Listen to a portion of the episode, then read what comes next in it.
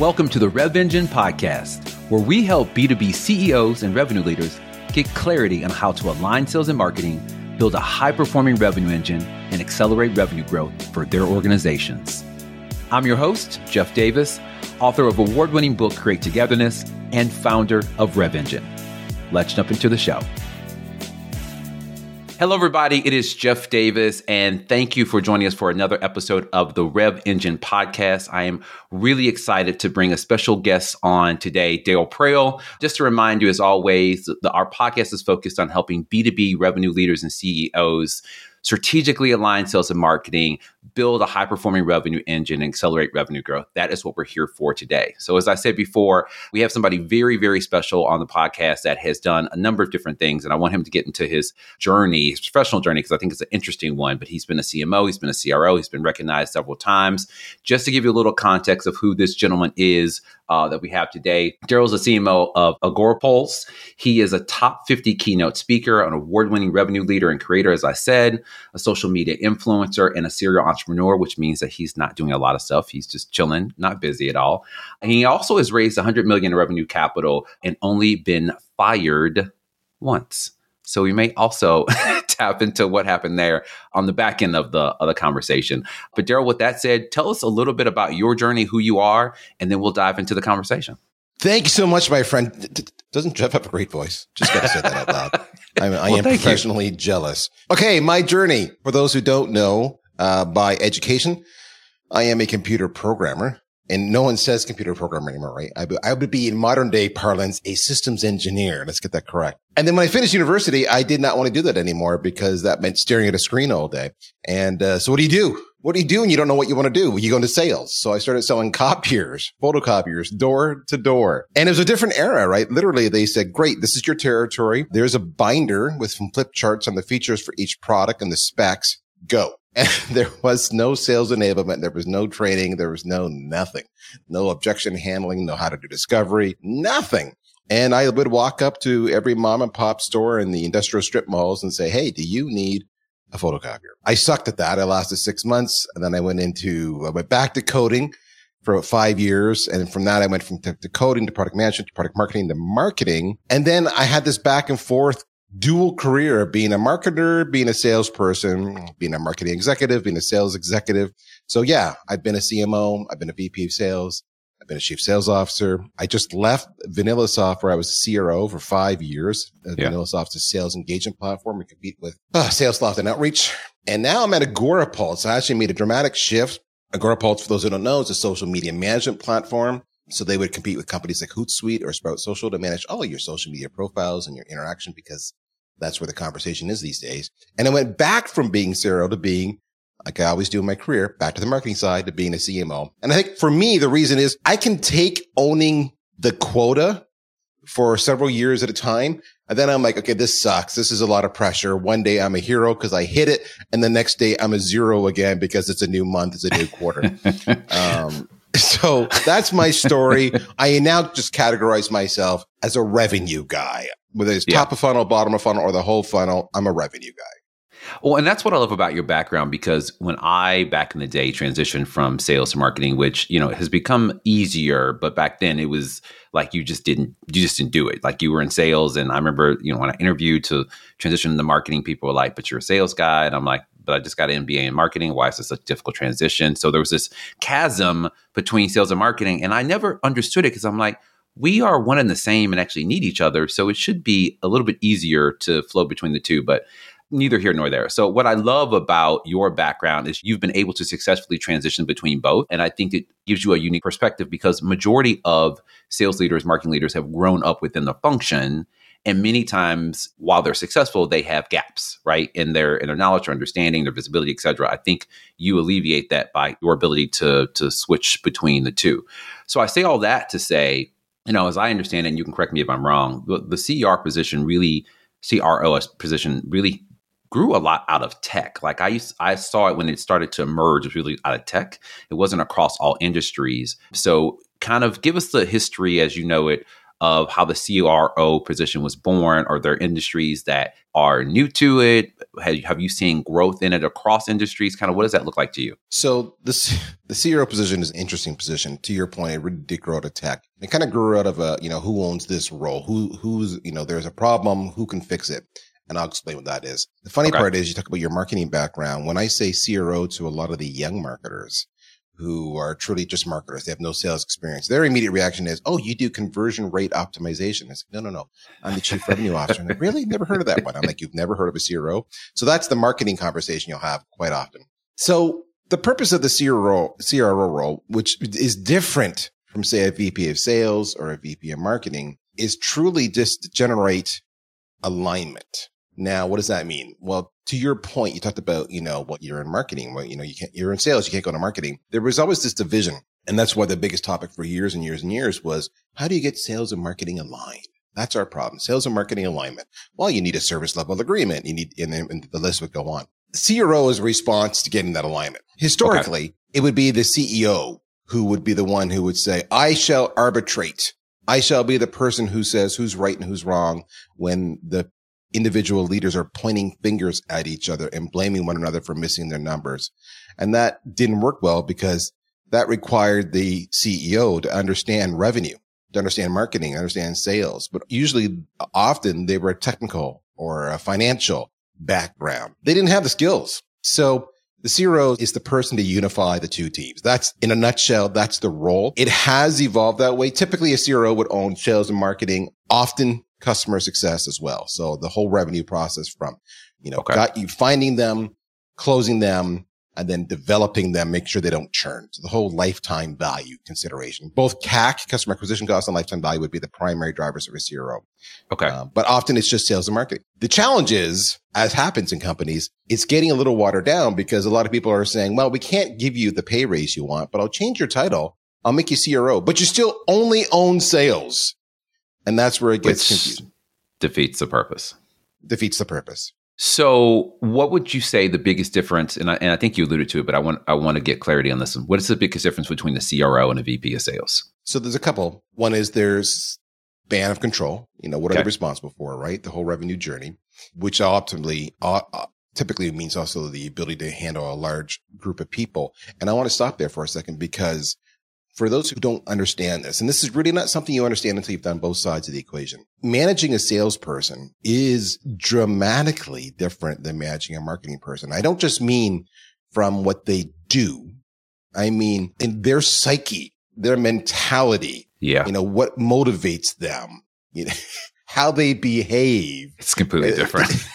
it, it is, it is Mars and Venus, baby. All right. It is so far apart. So a VP of sales would not know that, right? Okay. Where a CRO does. The other thing is the whole point of the CRO is really create alignment. And I mentioned this already, but I can't establish that enough. Alignment and sh- uh, shared purpose okay. amongst the whole revenue team. And that's huge because a lot of the conflict in organizations comes down to a he said, she said. And it can be between sales and marketing. You know, they're like cat and dog, you know, Tom and Jerry. That's that's sales and marketing. but it could equally be with engineering, right? Sales would say, "Hey, I can't sell this not because I suck as a rep, but because the, the engineering team didn't give me a product that was competitive." So it's all their fault.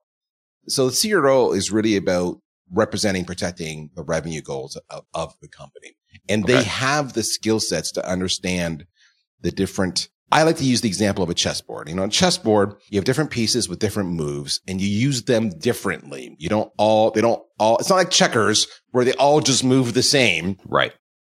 And that's the CRO. You've got different, even within sales, right? You've got the, the SDR function or the BDR function. You get the AE function. All right. You might have a sales engineer and in marketing, you know, it's a variety of systems as well. Mm-hmm. So it's the ability to recognize how and when to use all those pieces to achieve a, a, a, the business goals and objectives is what is very different from either a VP of sales or a VP of marketing.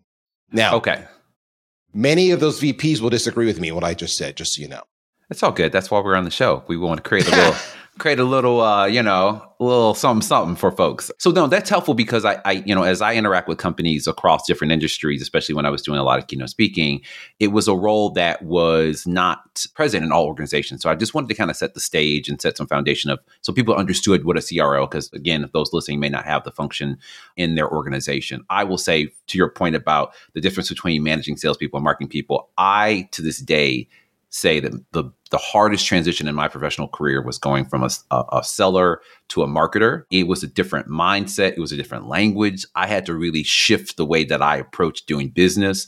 So it is much tougher than people. Well, let me say for me. Uh, other people may disagree you know, with me. I think it's one no of the toughest transitions. It's dramatically different. It is, and it's no different than saying, is a salesperson the same as an engineer? Well, they're not, right? But I mean, right. you, we kind of have this opinion. Well, the money side, sales, marketing, it's all the same. We lump them together. They're not dramatically no. different people. No. So, with that said, what are you seeing as some of the top challenges for today's CRO in B2B? So, I mean, some of this is a byproduct of people not understanding the role, and some of this is just a function of the role. So, a lot of it is them. So for a CRO, most people become a CRO by coming up through one channel. I come up through the sales side or I come up through the marketing side. And by the way, 95% of the time it's the sales side. Yes. And we'll get into that too, because I want to have that conversation okay. as well. and then suddenly they say, Hey, you're really talented. You're really smart. We're going to put you in charge of sales and marketing and way to go do your thing. So the biggest challenge is they don't understand, truly understand the other craft that they just were given. So if you're a sales, you know, veteran, you yep. don't understand the marketing craft. And the biggest obstacle is they think they do. And okay. which is the nature of sales. Sales is like, I am super confident. I'm going to take this down. I'm just going to push through it. I'm a driver. And, you know, that approach will will cause massive failure with marketing. And they start to understand why the marketers aren't aligning with their school of their thought process or their motivation, etc. So it's the Peter principle. Often these CROs are over promoted because they think they understand it. They talk a good game, but they actually really don't. So mm-hmm. it's understanding the craft. So if you have become a CRO and you're up through one side, my goodness, folks, take out a whole bunch of VPs of marketings or CMOs and ask them to share with you how to manage their team, how to motivate the team, how to hold them accountable. It's to get into the psyche of the typical marketer. That's a big, big, big shortcoming because marketers can smell that a mile away. Oh, they're just a sales guy with a different title. And I'm not going to follow true. them because they're an idiot, it's right. It's very true. Yes. So some of that is just the, that's the first problem. They don't have the skill set. Second problem is this is the big one is they don't get them aligned. So they will continue to have, even though I'm a CRO and I'm, my role is to unify, they continue to keep the two teams functionally separate and isolated and they're, they don't okay. bring the teams together on shared purpose. I use the example, the first time I became a CRO, it took me like two months to figure that one out. It sounds stupid, but I'm like, nothing's changing. I'm the CRO. Why has nothing gotten better? I've talked to them. And then I realized it's because they were just, they were comfortable. The two teams were to continue doing what they always did. So you got to bring them around the same table and explain to them their function. I'll use a sports analogy like a typical dude when I'm talking to the team. And I'll say, listen, guys, let's think about any sports team. I'll use soccer. At any time on the soccer fe- on the soccer pitch, you have your offensive people out there and your defensive people out there, right? You've got both sides and the ball's moving up and down the field. And we understand that certain players are playing certain positions. And if we all do our job together, we should win. The people, yeah. who, the striker, the people on the offense should not be doing the defense. That's not their skill set and vice versa. So when you explain that, that we play a role, marketer is your top of funnel. All right. And you're going to do all this and then you're going to hand the ball over to the sales team and they're bottom of funnel. All right. And you need each other unless sales, you're telling me you can go find all those leads all on your own. You don't need marketing. And then of course they will panic when you say that. The idea of prospecting is scary to them. That's Even though it's opinion. fundamental to being a good salesperson. But Got a okay. fundamental to it, That's but yeah, yeah, they don't want to do it. and uh, and it's a point of gaining them in a shared vocabulary and a shared purpose and making sure that they work together as opposed to against each other. All of those that I just talked about, here's yeah. the irony. What I just talked about is not marketing skills and it's not sales skills. It's soft skills and leadership skills, which there's a huge failure in corporate America today to teach those soft skills. You know, we get promoted because we're successful in our functional role. And then we're expected to become this leader, which relies nothing on the skills of our functional role and relies totally on the soft skills. Yeah. And, but they haven't equipped us with that. So the CRO is a particularly vulnerable to that because unlike, say, somebody who's in a support role or somebody who's in an engineering role, the sales organization is the quintessential person that'll say, F you. I'm not doing it your way right? Mm-hmm. And marketing is a little less pronounced, but they will do the same. They'll just quit. Marketers will just quit. They'll what, what do they call else. it? Quiet, quiet quitting. They'll just do quiet quitting. Exactly. so that's your biggest challenge. It's people and understanding, you know, shared goals and, and creating a, a shared purpose. Nice. I love it. So, switching a little bit to kind of the business of being a CRO. So, you know, I've been, anybody that knows me for more than 15 seconds knows I've been talking about the dysfunctional relationship between sales and marketing for what seems like years. Uh. And I have said sales and marketing alignment so many times out of my mouth, I literally wish I was paid for every time I said it. Do you see today that it is still a challenge for most organizations? I guess that would be the first question. And then, second one, is it a priority for majority of CEOs? Is it on their short list? Oh. you can answer the second one first if you want to. Oh, I'm just laughing. You don't want to know. You don't want to know no, no, how no, many we times do. we have this. Co- we when you know when we we sit with our executive peers. You don't want to know how many times we have this conversation. I was at a, last Friday. I was in a room full of 80 plus uh, CMOs. Okay. And uh, it, was a, it was a workshop. I was also doing a bit of a presentation. Doesn't matter. The point is, because it was 80 and we were in this small little room and it was, so it wasn't 800, it was 80 and we are all CMOs. You start to share, like, is your CEO this way? Is your head of sales this way? And it's like this, this, it's like this bonding thing we connect on about the challenges we have. Okay. So is sales and marketing still an issue? Yes. And is it the CEO's fault? Yes. Mm-hmm. I will just stop, full stop there. It's, I agree. It's the CEO's fault. And the CEOs, you know, they became CEO because they have the drive and passion and they have the ability to have an opposing point of view and tune out and be singularly focused. They're often so focused on their goal that they don't see that they're the one at fault here. I have more CMOs come to me and say, yeah, my CEO called me into the office today to give me grief about the wording on an email subject line. And this is the kind of shit, excuse the language, that drives us nuts. It's like really, if the CEO is challenging the wording on an email subject line, the CEO is not understanding marketing at all. And that's a common occurrence. Yeah. The other part, the other part is the CEOs often were successful because they were control freaks. But as the company scales, you can't do that anymore, but they still want to be control freaks. And where do they, they, they often, they'll say, Oh, I don't know finance. So I'm not going to control that. I, and I, and I don't know how to code. So I'm not going to control that.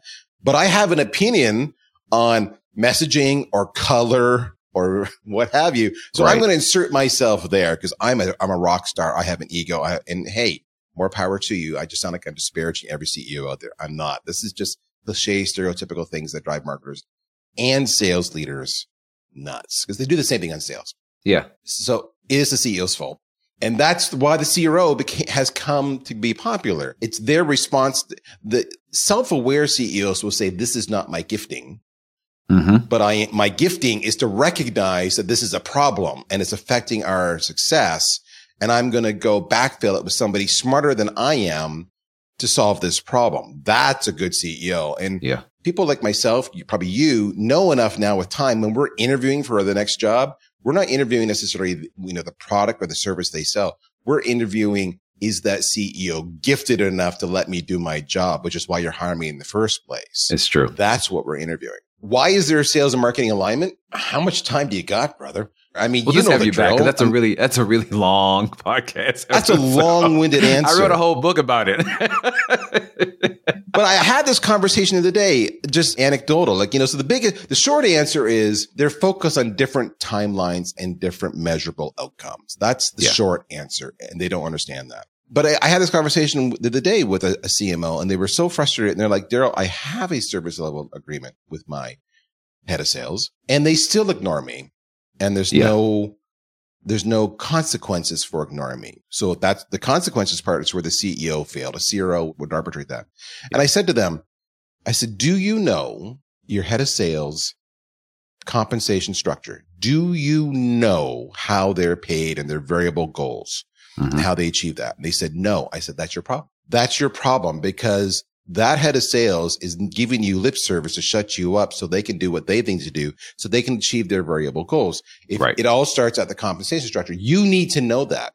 And that's where marketing is our morons. And I can say that with respect to my fellow peers. Marketers suck at understanding how to drive behavior that all starts with a comp plan, which is why somebody's in sales in the first place. Exactly. And they just assume that everybody's like them. The second way that marketers, most marketers suck at that not most salespeople suck at is they suck at reading a balance sheet. Sales have been forced to look at the numbers over and over again. That's the definition of their job. They learn yep. that skill quickly. Marketers don't. So there's no commonality, no common purpose, no common language, no common motivation. That's the disconnect. And that's what, that's the challenge. Yeah. And that's a good, a good C. If the CEO, if you're a CEO listening to this and that's not your skill set, hire a CRO. It will make your life so much better. But with that said, like I, I can't tell you how many times. So when I started this work, I was convinced, and, and, part of this was because my, you know, as a seller, I was motivated actually to go back to business school to become a marketer because literally selfishly wanted to advocate for salespeople. That that's literally one one of my yeah, primary motivators to go into marketing, which is probably not the best one, or I probably shouldn't share that, but it, it is what it is. I wanted to get into corporate because I just felt like many times marketing did not understand what we needed because they weren't sellers. But I so many times ran into conversations, you know, whether it be at a conference or after a keynote, where sales and market sales and marketing leaders didn't hate each other. And in many times they were trying to work together, but they couldn't get on the short list of the CEO. They couldn't get the support they needed from the CEO. So what have you had what have you seen be successful in say, head of sales, head of marketing, we're on the same page. We know exactly how to work together, but we are aligned on doing something differently, but we cannot get the support of our CEO to give us what we need. How do you start that conversation or what things have you seen be successful in order to get the CEO to recognize I need to do this differently, or maybe I do need to hire a CRO? Great question. Um, so if you're in this situation right now, what I'm about to say is not probably going to give you the warm fuzzies, just so you know. Number one, that's not why we're on this show. that's understand that. This is real uh, life, uh, real life, brothers and sisters. Number one. Uh, so where we go? Uh, it all starts. I, I, alluded to this earlier. It all starts at the interview. In other words, if you find yourself there, that your immediate takeaway is should be, how did I get here? How did I not see this before I took the job? All mm-hmm. right. So that's you, you should you need to be interviewing for that. You know, I took on the CMO job. You know, I we negotiated the terms and conditions not just of my salary, but of my how I'm going to work with my CEO. The rules of engagement. We had documented. We swapped documented summaries of how the, what I need in a CEO, and he gave me what I need in a CMO, and this is how we're going to measure each other and hold each other accountable. Okay. And we compared the notes, so we said, okay, this looks like we're aligned or we're close or we can have some conversations, fine tune and away you go. That's where it starts. But if you find yourself in this situation now, which is where it happens to every single one of us, which is why we get better eventually at interviewing. Number one, you go to your CEO directly. They're paid to have the hard conversations and you have the hard conversation with them. If it doesn't go well, start looking for another job. All right. because mm-hmm. you're, you're never going to be successful there. A good CEO should be able to have those hard conversations. They have it with their board and their investors all the time. Trust me. So number one, have that hard conversation, explain your expectations, get it in writing, and then hold them accountable. Circle back every quarter and say, we took, we agreed to this. This isn't happening. It's, it's like a service level agreement between you and the CEO. Yeah. Number two, you don't want to do just one of these. You want to do all these in parallel, folks. Number two, you, you look at the spheres of influence. So usually who influences the the CEO? Well, usually it's going to be at least the CFO because they control the purse. They control all the mm-hmm. numbers and they listen to the CFO for whatever reason. So you're going to engage the CFO because the CFO is as motivated as you are as the CEO is to make sure the company is successful. And you can explain to them the challenges you're having, seek their counsel. And what'll happen is they'll do back channel influence to the CEO saying, you know, Junior, you need to back off the head of marketing or the head of sales because they're trying to help you out. Know, you're just making their life difficult. And then there's other spheres of influence. If you're, if you have a relationship with certain key board members or investors, or even every company's got like one or two VIPs that are revered and whom the CEO trusts. It often is somebody in the customer success or professional services area okay. who has the ability to charm any tough prospect or turn any bitter, angry account around simply because of their knowledge of what you it is you sell and how to make it do magic. And because of that, the CEO loves this person and respects this person and they will listen to them. So it's using those spheres of influence to create allies and advocates for you to influence the CEO's behavior. Okay. But that's about it. Other than that, what you can do is you can have a formal SLA, but if the CEO decides not to follow it, despite telling you they're going to, again, it's time to move on. That's not a good fit for you. Yeah. What did I miss, Jeff? I mean, there's a lot. So, not that you didn't cover a lot, but I, I also I talk about it in the book that I think that one thing, and, and Tracy Eiler, I think we had this conversation. Uh, it's coming to the CEO together as a, as a kind of a aligned front to say like, you know, we've already had this conversation. These are the things we want to do versus the, the head of marketing or the head of sales going in alone. I think that's one approach that's helpful. Also, too, just starting to do the work like it's not going to be perfect in the beginning but if you can show whether it be through a pilot or the way the way you know ways of working differently you know where you're having you know pipeline meetings or whatever and you've and you've shown progress i think you know that's evidence to say like look if we if we were to scale this and do it right like we could even do better those are some of the things i've you know i've seen and i talk about in the book but I, just think it's a challenging conversation that i continue to ask people that have done it successfully how they do it because to your point every ceo is different the one thing you you make a really good point about doing the work let me just build on that and then I'll shut up. Doing the work is, it's not, it's not just, I mean, it's doing the work. Jeff is a thousand percent right. You know, you can't, you can't, you got to do the work, guys gals. do the work. Sorry. you got to do the work. All right. Which I know is exhausting, but it's also the communication. This is something I t- again, I teach a lot of my colleagues where they're so busy being the head of, head of sales, head of marketing, and they're communicating down to their team. I said, that's only a third of the equation. You have to communicate across to your peers and up to your CEO. And I said, like, like I, I give my CEO like at least once a week ad hoc updates on Slack. I'll just say, Hey, just so you know, and this is outside of my regular one on one and everything else. It's just, Hey, just so you know, you know, this yeah. is what's going on. Ding, ding, ding, ding, ding. This is my challenges. If you have any advice or, you know, let me know. And then they may, they'll give you advice and you may, they may state the obvious. They may tell you exactly what you know, or they may give you awful advice. Either way, doesn't matter take at least one item, whether you knew it or you didn't, and say, that's really great. I'm going to incorporate that and I'll get back to you. Yeah. And what ends up happening is they, when they see a positive outcome and then you say, you know, thank you, you were a big part of that. Thank you for giving me that advice. Then they feel invested in your success as opposed to a, as opposed to adversaries. They become your advocate and then yep. they learn to trust you more and more because they feel like you are communicating. You will share with them. You will take their advice. So it's about developing trust in the relationship is what it really comes down to. You mm-hmm. do the work. You intentionally seek to develop a relationship with your CEO. You will be shocked by how well that works. And by the way, it, it, when you communicate across, it's the same way, just so you know. I really, really like that. I mean, I definitely 200% agree that what I've seen in my work is that communication is one of the key pillars of aligning sales and marketing, building your revenue engine, and it's one of the ones that uh, historically marketing and sales leaders have done very poorly because we have been trained to operate in silos. So one yes. of the first things that I talk to when I'm working with either head of sales, head of marketing, and they're having this challenge is have you actually talked to your colleague and not just had a casual conversation, but actually try to, and you alluded to this earlier, or you talked about this earlier, what are their goals what are their motivations and to tap into what are they dealing with and so you know i had i had an instance where it was a keynote again and the, and the uh, head of sales at this organization ran up to me afterwards so much so i was a little startled i was like this could go really right or really left i was like i don't know what you want so so I'm on guard.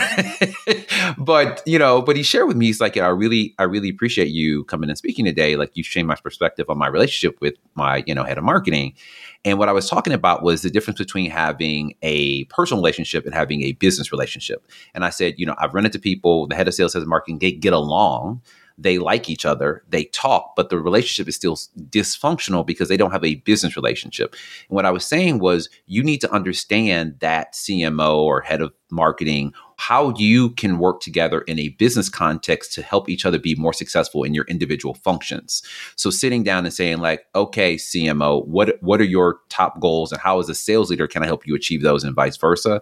And he was just like, we just we talked casually, but we never really got into the weeds about like how we could, uh, you know, with the work that we did intersects, how can we help each other be successful? So that's what I'm saying. And so to that point, you know, about communication is you think that you're communicating, but you're really not. Like just passing each other in the hallway or being in meetings and kind of talking very high level is not the type of work that we're talking about. And I firmly believe, especially with the shift of the demands of the B2B, you know, the modern B2B buyer, that no sales or marketing leader can do this effectively alone. It has come to the point where it is impossible to be successful in this day and age and just work within your silo.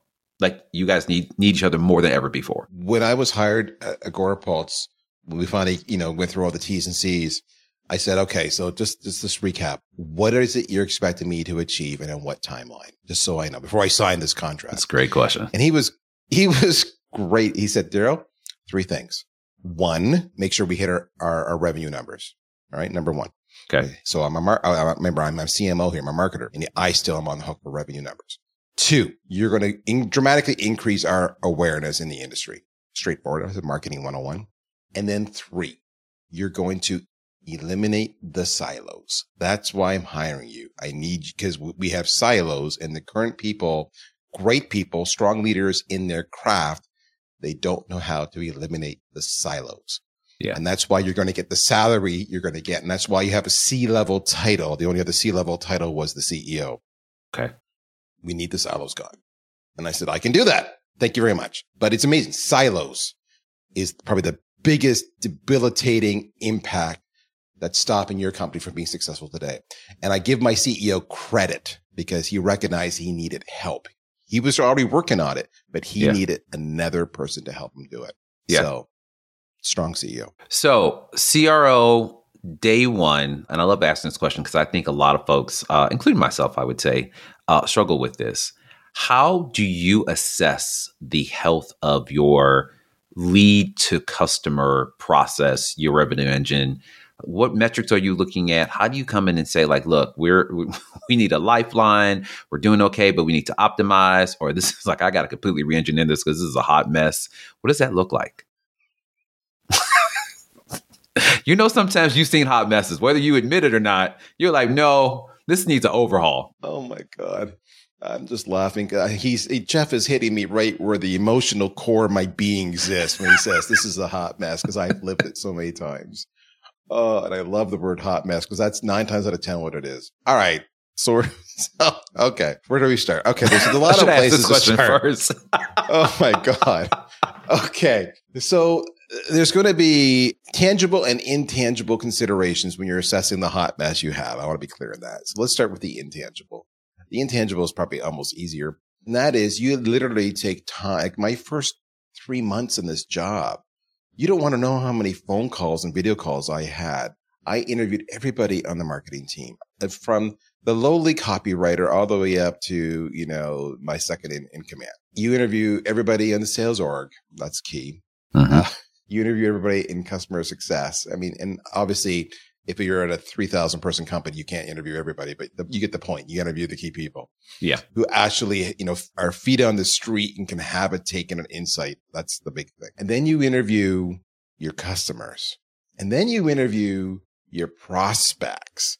And what you're trying to find is there some recurring key points. Well, you know, the product isn't competitive or we don't have any our messaging stinks or we spam too much or we don't communicate enough or we don't teach them or no one's talking about us in the various communities or tribes. The list goes on.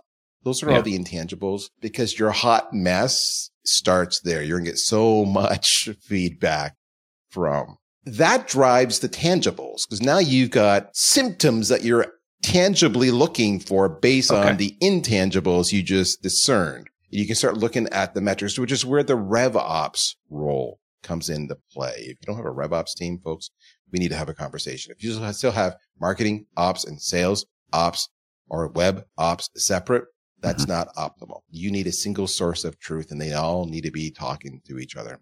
So then, then I'm looking at just the basics, you know, how long is my sales cycle? How, and I'm looking at my results versus benchmarks in the industry where okay. possible. And if you can't get those benchmarks, then you start talking to other people, including don't hesitate to pick up the phone and call your competition. Trust me, they're as lost as you are and they would love to compare notes. All right. Just want you to know that they're not evil. They got the same job you got. You can do it off. You can do it, you know, on, on the down low if you want to, but yeah, it would be worth your time. And I just look at the buyer's journey. You know, how long is the sales cycle? Uh, how many touches are required? What are the conversion rates? What's the handoff between a lead coming in and someone actually reaching out to them? Is it five minutes? Is it five days? I could go on, right? But you get the idea. What's your open rates? What's your click through rates? Again, how does this comparing? How long to, to, to actually, uh, you know, what's your sales framework and what's your conversion rate? So now we're doing funnel math through the whole process. Yep. And, and the list goes on, you know, how long to onboard them? How long, uh, before you actually, you know, break even on the invested revenues versus the customer acquisition cost? What's their lifetime value?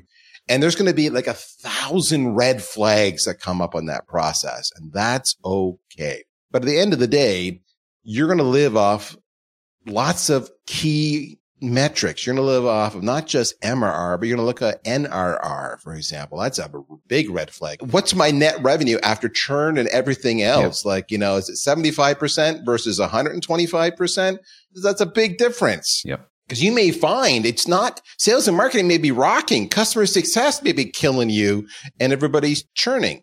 Who knows, right? So you look at all the big, as I call them, the TLA KPIs, the three letter acronym, key performance indicators. And that's it. It's, it's, it, and this all goes back to exactly what Jeff just said, which is doing the work. It is amazing how many executives I talk to. And if I were to say to you, can you please tell me exactly your buyer's journey. And if, and along the way, if I stop and say to you, okay, so now when you go from step one to step two, what's the convert, what's the percentage that that's converting from step one to step two? Yep. And they look at you the blank face and they say, I have to get back to you. Okay. If that's the case, you didn't do the work. All right. Yep. So the last thing is it's all about intelligence. So if you're going to make changes, can you measure and discern the impact in 30, 60, 90 days to know if this was a good change or a bad change, right? And it sounds so simple, so rudimentary, but so many systems are messed up. So many companies are to this day are still running their organization on spreadsheet using data that's 45 to 60 days old, that's compiled from multiple sources that you can't make fast enough decisions that are informed. And it, it's, it's way too long. So that's the process. I know I've told you the obvious, but it is just as simple as that. Uh, we literally we literally the other day we went through. I had eight people together. Okay, guys, you talk about definition of uh, of life in this current era. Eight people together across the globe. I was starting at six in the morning. Some of my colleagues were starting at three in the afternoon mm-hmm. on this mm-hmm. eight hour day. And we just went piece by piece by piece through our buyer's journey. Okay.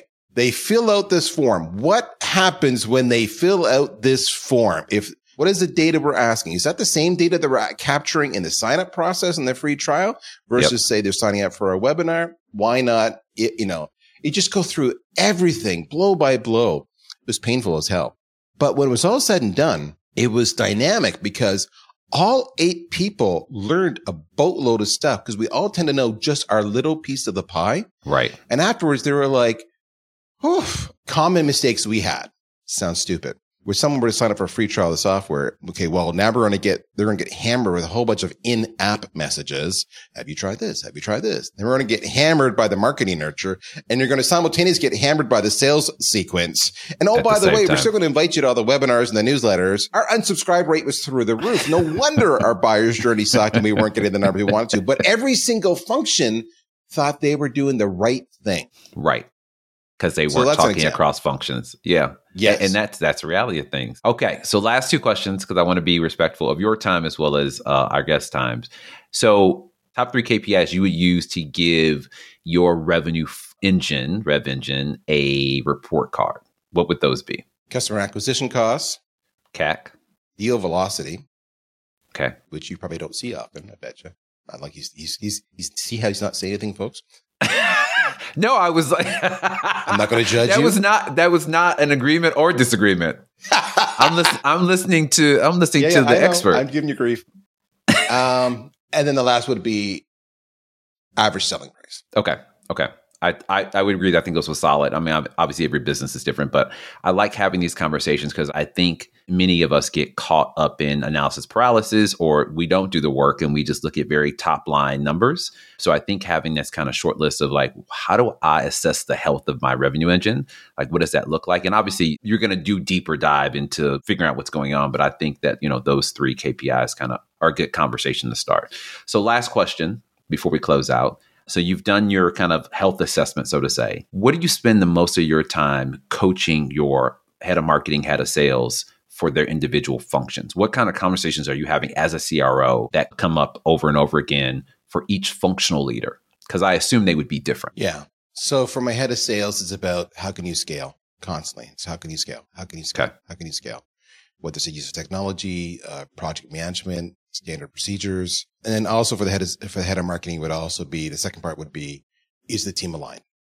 Are they working at cross function purposes or not? For the head of sales, it's as simple as make over and over again, making sure that A, there's a proven repeatable framework in place and B, they are truly following it and not taking shortcuts. Okay. It's over. And then what are they doing to make sure that the reps are doing that?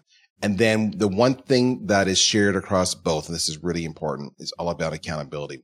So if people are not doing what you're coaching them, you cannot give them 42 chances because you're afraid of conflict and your buddies. You literally say, are you following the process of, you know, you got a 30, 60, 90 day review cycle or two quarters, whatever it is. And then we start with the, uh, you know, one, two, uh, or three strikes, and then you're out. And Yeah. then because we need to have the right people in the right bus.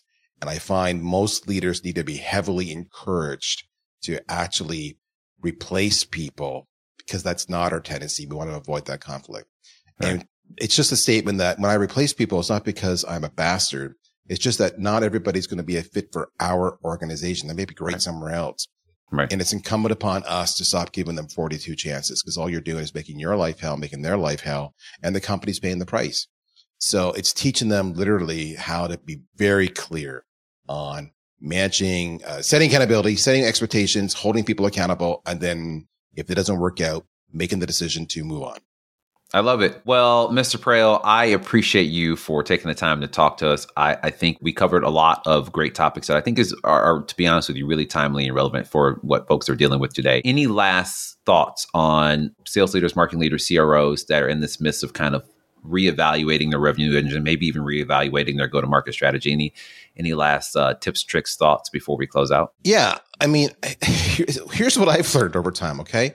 My number one attribute and strength I have is being self aware, which means I know where I suck. I know where I'm good.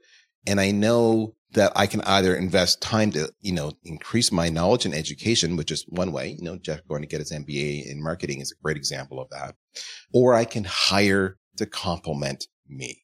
Be self aware. There's no ego play here. You do not need to have all the answers. No one's expecting you to have all the answers. Build the team you need to succeed.